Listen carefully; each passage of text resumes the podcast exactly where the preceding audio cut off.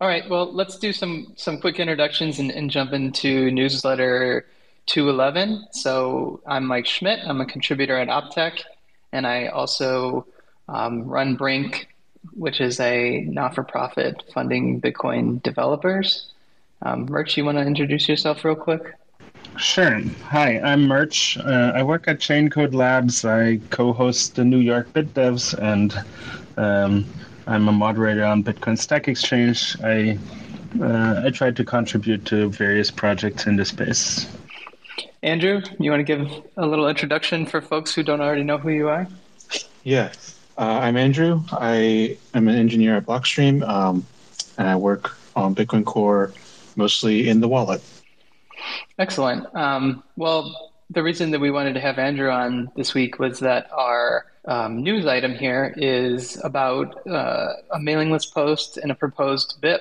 Um, and I'll, I'll, take a quick crack at a high level summary, and then Andrew, I, I'd like you to expand on it, and then um, I have a couple questions and a, a, few discussion items we can have about the BIP. Um, so my understanding is the proposed BIP is to add um, some functionality, essentially augmenting BIP 380, which specifies script descriptors and allowing those script descriptors to, um, you, you, can essentially speci- specify multiple derivation paths in a sin- single descriptor as opposed to having multiple descriptors that largely duplicate the, the same information when you're uh, I guess the canonical use case is a receive address uh, or a, a, set of receive addresses and then um, a descriptor for change addresses. And so this simplifies that common use case as well as eliminating a lot of duplication. Is, is that directionally correct? Andrew, do you want to elaborate on that a bit? Yeah, um, that's basically correct. So the problem is basically um, people were using descriptor wallets and and they realized that uh, in order to make a backup of their wallet, if they're using a really simple one that just has one set of um, keys and, and one script type, uh, they would still have to have two descriptors, one for receiving, one for change. And these descriptors would be identical except for one derivation path element. Um, and so uh, someone a while back requested a way to represent both of those in one descriptor. And so that's what this proposed BIP does. It's a new syntax in the descriptor derivation path thing that allows you to specify any number of elements of path indexes that can go in that space. And it just expands into a bunch of descriptors of each one having a different uh, element in that space. What was the origin of that of that request? I, I, I missed that part that somebody had requested this feature. Um, this was like requested probably a year and a half or two years ago or something, uh, and I believe it was from Craig Raw with uh, Sparrow Wallet. I think he was the first one that asked this. Maybe someone else did. I don't I remember. Um, but uh, after that happened, I had opened a pull request to Bitcoin Core to add it, and um, there had been some discussion on the actual syntax to use, and Sparrow was the first one to start using it long before the BIP existed. So there's been a PR open to core for like a year, and then only recently have I decided to finally uh, write write a BIP for it. Gotcha. And so the the BIP seems to specify uh, more generally a syntax to for for allowing multiple path descriptors. It's not just a um, receive and change specification. Is that right? And I, I, know there's some discussion on the mailing list about that. It's, it seems like you're proposing something more generalized, but also if there is the case of two path descriptors that you, you sort of treat it like receive and change, but there could potentially be three path descriptors or four or five. Yeah. Yeah. So the original spec was just two for receive and change, but some people have requested that it be a bit more general to allow any number. Um, so you could have three, four, five, however many you want. Um, and and I think the main thing now is just is just going to be that we interpret two as the first is receive, the second is change, and then with like any more than that, we're not going to interpret what the descriptor should be, what each descriptor should be used for, until some future specification that needs those extra descriptors uh, comes along. So I, I think that was uh, Dimitri's suggestion that that we should only have specified two has a specific meaning. Anything else does not have any meaning, but can still be parsed, still becomes a bunch of descriptors, just nothing, no specific use case yet. So, how do you think? How do you think about that? Because it because you you could just specify the bit for for the two, and this is how it should be treated, and then when someone comes along for three or or whatever, I guess they could propose a BIP that specifies how those should be handled in theory. Although there could there could be competing use cases for for a different number of um, path derivations, I, I suppose. Um, but just, I guess this is sort of two in one. One is the syntax to specify path descriptors, and then the second portion of it is specifying what ha- what you how you should treat two path descriptors. Um, I guess how do you think about restricting it just to the two versus allowing allowing it to support many and not unspecified behavior for those? Um, so the general ethos with descriptors, I would say, is to allow is to be really generic. So we can allow a lot of things to happen. We can allow the user to do whatever they want, and so it, it, it under that ethos, it seems reasonable that you should allow a descriptor to have a ton of multipath multipath specifiers. So like the original idea was to be extremely generic where any of the path elements could have a multipath specifier, but this is actually completely impractical because it's combinatorial combinatorial explosion there. Um, so then we limit it to just one, and and with just one, it's still reasonable to have any number of these in the multipath specifier. So uh, I went with being a bit more generic than restricting to two and allowing however many, um, because we it only grows linearly instead of like exponentially. So the the idea is is that uh, um, descriptors allow you to a descriptor allows you to, to watch and spend for the addresses that it specifies. So it's even when there is no meaning assigned to um, the other more than two multipath descriptors, uh, even when there's no meaning assigned to those other descriptors, a wallet today can, if it implemented the spec, would still be able to watch for all the coins sent to those addresses, would still be able to generate those addresses, would still be able to spend them.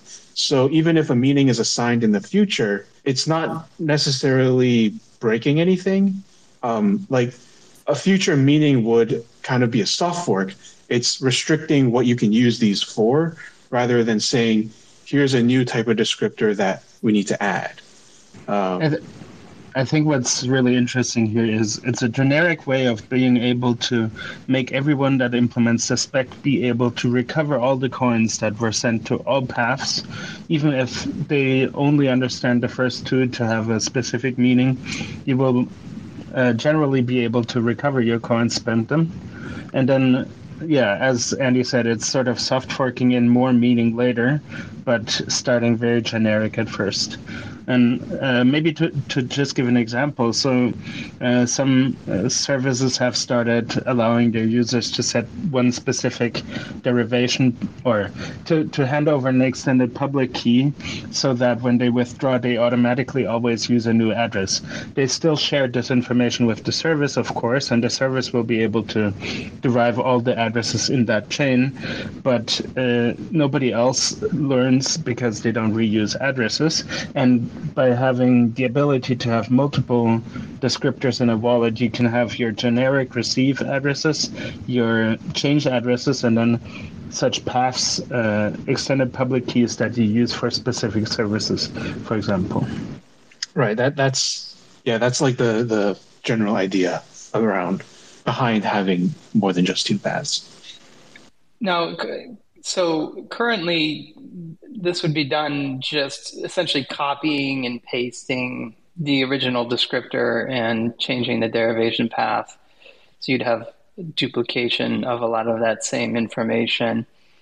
For descriptor one, which would, or descriptor zero, which would be re- receive addresses, and copy and paste that again and change the derivation path for descriptor two or, or the second descriptor, which would be the change. Um, that doesn't sound so bad, Andrew. So, you know, what what are some of the uh, maybe reasons why this this copying and pasting is bad, or or this duplication of these descriptors and just tweaking the derivation path is is bad? Um, is there considerations for hardware devices, etc.? Well, I think there's two reasons. One is um, for users. So if a user, when a user like exports their wallet or something, and they get a descriptor back, um, they may not realize that they're getting, they actually need to get two descriptors back, not just one, because if they don't get the change descriptor, then now they're missing all their change funds, and that's bad. So, so there's kind of a usability aspect where it's it's confusing if the user gets two things back when they in their head they think it should be one because um, users are often not aware of the whole change thing. Uh, the second part is that when you have more complicated um, more complicated descriptors, it can get pretty unwieldy. So the simple example is just a multisig. Uh, when we do when you do multisigs, you want all the participants to also be using the you know change and receive paths so now every single key in the multisig has to have this derivation path changed. You have to make sure that each one is changed, and then you know if you're copying a multisig descriptor, um, they can go up to n of 20, 15, 20, something like that, uh, and uh, those can be pretty big. So it's it's still not even um, it's not that simple. Uh, and and you know with miniscript because miniscript is just an extension of descriptors miniscript you have way more complicated policies with tons of keys and whatever and all of those you might also want to have you know the change and receive path uh, and so it can get even even crazier when you add in uh, miniscript to this so having the syntax just to do all of that in one descriptor is a lot easier and a lot simpler when we account for uh, all the other cool things that you can do with descriptors. That makes sense. Um, are there any strong objections, strong valid objections to this? Do, do you expect that there would be any sort of, of pushback here, or is this going to sort of be smooth sailing for, for adoption since there actually is already seem, seemingly some adoption from some of the Sparrow folks? I I expect that it will be pretty smooth sailing. Um, it's still it's a pretty small change, and uh, I intentionally chose characters that were not being used anywhere else in descriptor, so that implementing it would be super easy. Um, and yeah, I, I've spoken with uh, all the people who work on Miniscript, like Andrew Poelstra, Pieter Wuille, and they all seem fine or at least ambivalent towards it. So I don't think there will be uh, any blockers on this. When you're thinking about uh, a change like this, or, or I guess an enhancement to a spec in which potentially multiple software vendors and organizations need would would want to buy in or, or opine on it, is the place to have that discussion, the, the Bitcoin dev mailing list, or do you also reach out in other group chats or email lists or individually to wallet developers to socialize these sorts of ideas? Um, I think the Bitcoin dev mailing list is the primary place for this kind of discussion. Uh, and I mean, personally, I do reach out to some people um, so I know, so for example, uh, Ledger uses a slightly different syntax. They invented their own different syntax to do change and receiving because they needed to have this too. So I've reached out to the people at Ledger that implemented this, and told them about the spec and, and the proposed syntax so that they're aware of it and then they can start implementing it. Um, so, I mean, it's for me, it's Bitcoin Dev mailing list, and then also talking to specific people that I know were interested in this change. It sounds like, well, from what you mentioned, since this some of the motivation here was from the Sparrow Wallet team, um, that they already have a similar syntax. Now, I saw Pavel from Satoshi Labs also saying that they've been using this for quite some time in Trezor in production. Um, do you have an idea? Are, are they using that same syntax that Sparrow's using that, that you've also proposed, or are they using a, a, a separate syntax from what, what is in the BIP? I think they're using the same one um, because this is because they're both based on the PR to core that I wrote a while back, uh, and and that was that uses the same syntax. Um, so I, I think they're all just using the same thing, which is great because that means they're already compatible. Would, would it have been? Oh, I don't know if this happened or not, but you mentioned that there was a different syntax proposed by the Ledger folks, and that they're potentially using that um, in, the wallet space. Since there's so many different softwares and vendors, like, is there a place where they should should they have brought that to the mailing list, or should they have discussed on your previous PR, like their syntax, or uh, I mean, obviously they have the full right to go ahead and, and write their software as they wish, but it would seem like now they've sort of caused a bit of an issue for themselves. And I'm just wondering if you would encourage folks working on some, some of that spec type stuff to, to surface the, the, those discussions a bit sooner. Yeah, so I, I would say that you know people who are working on specs that aren't fully complete to be a little cautious. And if they are doing something that is, uh, if they're adding something new, they should probably propose it to the mailing list. Um, but I know that for Ledger specifically, it's not really a problem for them. And and this change is simple enough that it's it is just a drop-in replacement, and they can they can add some code to deal with both ways of doing it.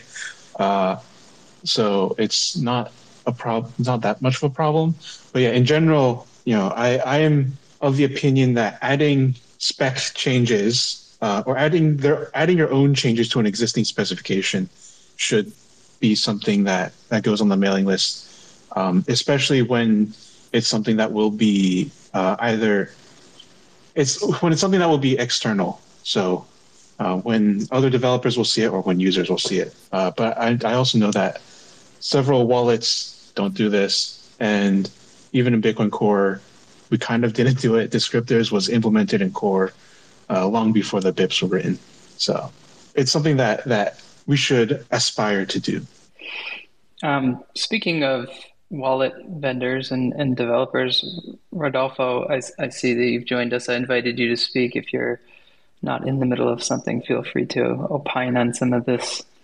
Um, Murch, any any ways we other ways we could explore this topic that you think would be valuable or mm, I, I think that maybe it's important to point out that it's been a very long uh, use uh, that you have these two paths and um, I, I think this is this is all pretty straightforward and expected and um, it just makes the backups more powerful, and as Andy said, it keeps everything in one place, so you have a single item that backs up the whole wallet. So I, I think we've we've mostly covered it. I see that Rodolfo is up here now.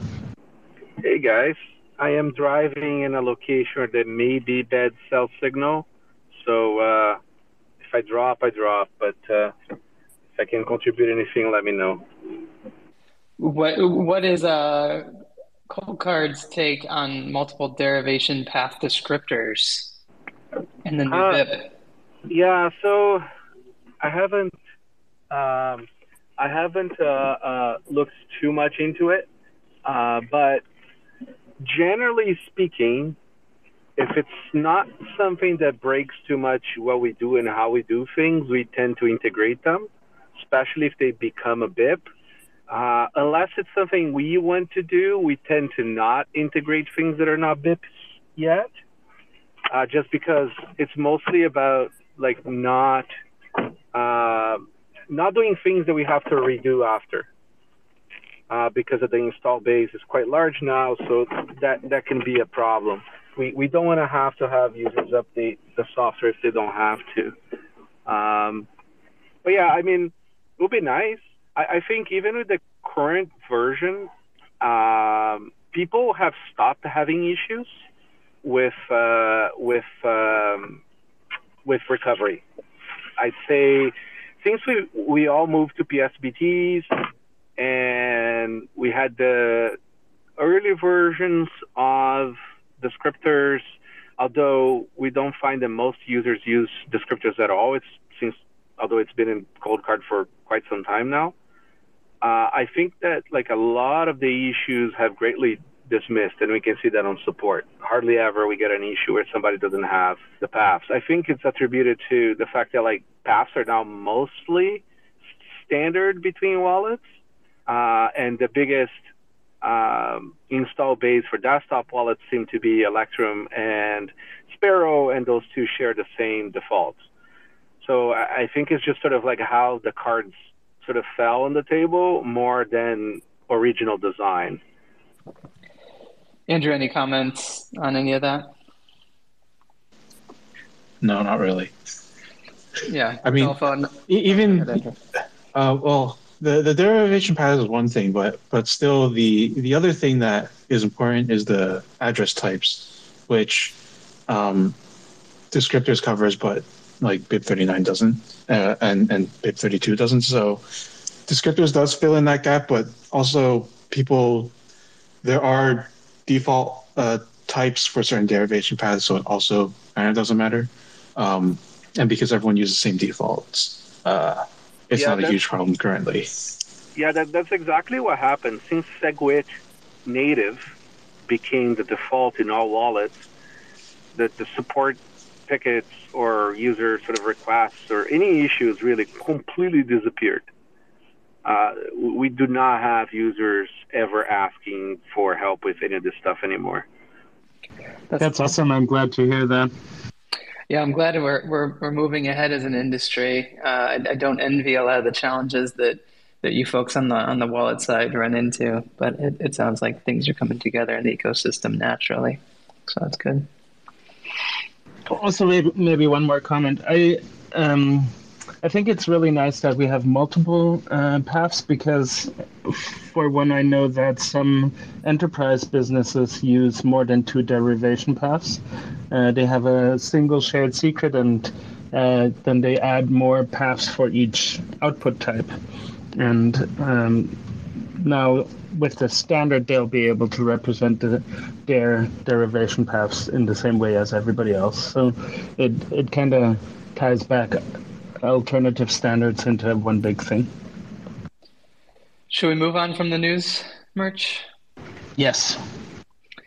All right. Uh, so we're just going to continue through the Optech newsletter 211, and under notable code and documentation changes, there is a Core Lightning 5441, which updates HSM tool to make it easier to check a BIP39 passphrase against HD seed used by Core Lightning's internal wallet, and it that one that PR seems pretty straightforward. It essentially gives the, the user a way to check that the the secret is the the correct one, the one that you have. Um, I don't have too much familiarity with that uh, tool or that that use case, but it seems pretty straightforward.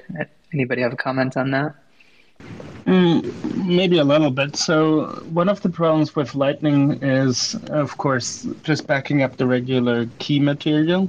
But uh, the other bigger problem is updating the channel states for open HTLCs. And um, so, this is strictly on the just make sure that we can check what key we have and uh, the the backup of a Lightning wallet is still a lot more complex with the moving parts from the channel state. The next relevant PR here is um, Eclair 2253, which adds support for relaying blinded payments, um, and that's specified in Bolt 765. And so Eclair previously had support for onion messages um, that was opt in, and this was um, about nine months ago, um, but they did not have support for um, route blinding, and so this PR augments that support to to add blinded payments. Um, I think also commonly referred to as rendezvous routing, or at least previously was. Murch, any any thoughts on blinded payments? Yeah, maybe just a small recap. Um, the the idea here is in Lightning, the sender already has pretty good privacy. They construct the route, they decide um, like they, they package everything up in onions and the receiver only uh, gets the last layer of the onion after all the other layers have been peeled back and obviously all the forwarders only see the one uh, stage of the onion before forwarding the remainder to the next hop uh, and this is specifically about receiver privacy. So if you want to receive a payment on lightning network um, you basically can construct the last few hops on the uh, the, the innermost parts of the onion before you send out your payment request. And then the sender will um, basically use this kernel of the onion to, to put the other layers around, and they don't see the last few hops. So the receiver will still get paid, but the receiver decided the last few hops, and the sender never, sorry, the sender never knows what the last few hops were. So they don't actually necessarily know who they paid and what node ID it was and what channels got used. Yeah, that's that's a great explanation and, and great clarification. Um, yeah, thank you, Murch. The next item here is uh, LDK 1519, um, which uh, is a change that the HTLC maximum MSAT field and during channel update messages um, will be required. And it sounds like that most implementations are already doing that, um, even though it, it, looks like the bolt that specifies this 996 is still, uh, there's a PR to bolt 7, which is um, bolt 996, which is still open, but it sounds like most implementations are already including that field, and that would just make it required. Um, and my understanding is that this just simplifies the, the message parsing on, on the client side by requiring that field there. Murch, I don't know if you have any other background on the motivation for that. Yeah, I I got to write the recap when we talked about uh, that recently. So um, I looked a little bit into what this field does. What this field does is it specifies how much money a single uh, hash time lock contract can lock up in the channel. So it gives an upper bound on the individual payment that can be forwarded. And uh, while that was an optional field before, I read in uh, one of these PRs that uh, something like 99.7 of all channel updates already uh, sent this update. And so why LDK especially is proposing to uh, introduce this feed, uh, field as mandatory is uh, they want to use it as a stand-in for the maximum channel capacity that can be used in either way uh, across multiple HTLCs. So the idea is if you don't allow the whole channel, channel balance to be utilized at the same time and locked up in HTLCs, it'll be hard for probing attacks to find out where the capacity sits in the channel.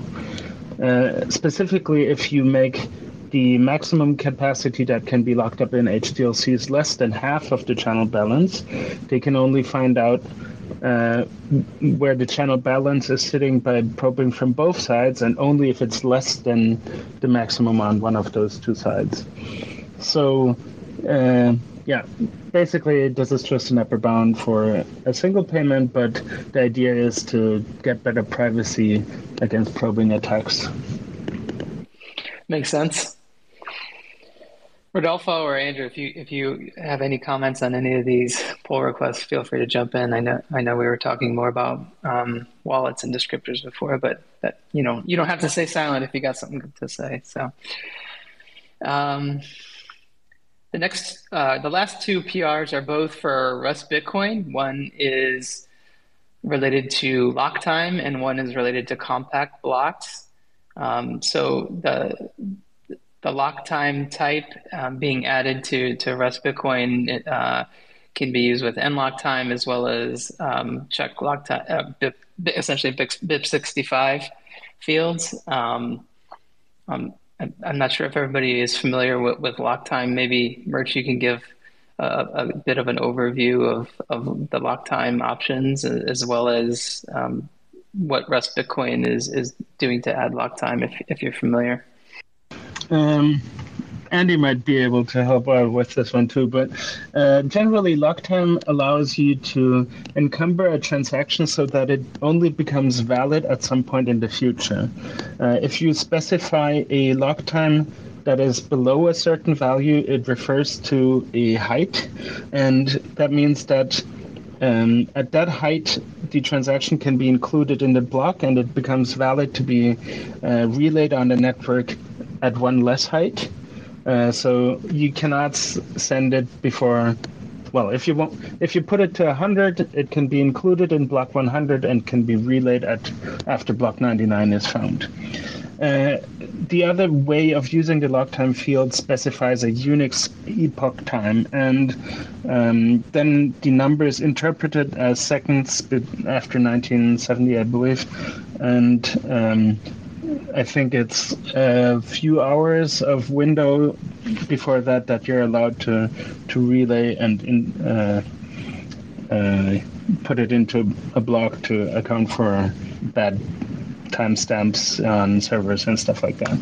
Um, yeah, so where this is used is, for example, in um, Lightning and so forth, we use lock times uh, to um, uh, actually, I don't know where I'm going with this, but yeah, lock times are useful to, to build cool smart contract stuff. Andrew, anything to, to add on lock times? Um, no, I think I suspect this may be related to Miniscript because I know Rust Miniscript uses Rust Bitcoin. So and Miniscript allows you to do lock time stuff. So this might be added because of that. Oh, it's sort of like a prerequisite to, to adding that to, to Miniscript then. Possibly. Okay. I'm not sure. I haven't I haven't actually looked at it. I'm scouring. But the, I would uh, I would be I mean I'm surprised that Rust Bitcoin didn't have lock time stuff in there, but also okay, yeah. Uh, I mean the first sentence on the the second sentence on the PR says, for example, usage in Rust Miniscript. So I'm guessing this is like backporting something out of Miniscript. that makes sense. Yep. Uh, the, the last PR here is Rust Bitcoin 1088, which is the uh, essentially similar uh, adding capabilities for compact blocks. So the idea behind compact blocks is that um, in, instead of relaying a block full of transactions that potentially your peer already knows, you can um, essentially send that block with, without having complete copies of, of those transactions. So if your peer already has those transactions in their mempool from being relayed previously, you don't need to download those transactions again. So it essentially makes block relay um, a lot faster to your peers and it saves bandwidth and and it's all good. And that's been around for a while now. And it sounds like this is another um, PR to Rust Bitcoin, in which they're adding um, at least some of the initial structures to allow for compact blocks and the creation of a compact block. Yeah, uh, I guess um, maybe so. This was proposed in 2016, and the idea is, as you said, to only relay transactions once. And why only once? Well, a full node already will gossip about unconfirmed transactions they hear about and put them in their mempool. And uh, of course, miners then build the blocks from their own mempools. So most um, nodes will have seen most of the unconfirmed transactions before they're included in blocks. And when they first see the transaction, they need to verify already whether the transaction is valid to be included in a block at that point. So they have done most of the verification work. The only step that misses is they will have to check in the block itself whether the block uh, is composed of only valid uh, or transactions that are valid in combination. And um, so what the compact block does is it basically gives you only the ingredient list of the block with short TXIDs and uh, just a list of transactions. There was an extension proposed long time ago that it would automatically also send the last five or so transaction that the the um, the node that was learning about the block itself didn't have yet, so because it would assume that its peers might not have heard about those transactions either yet.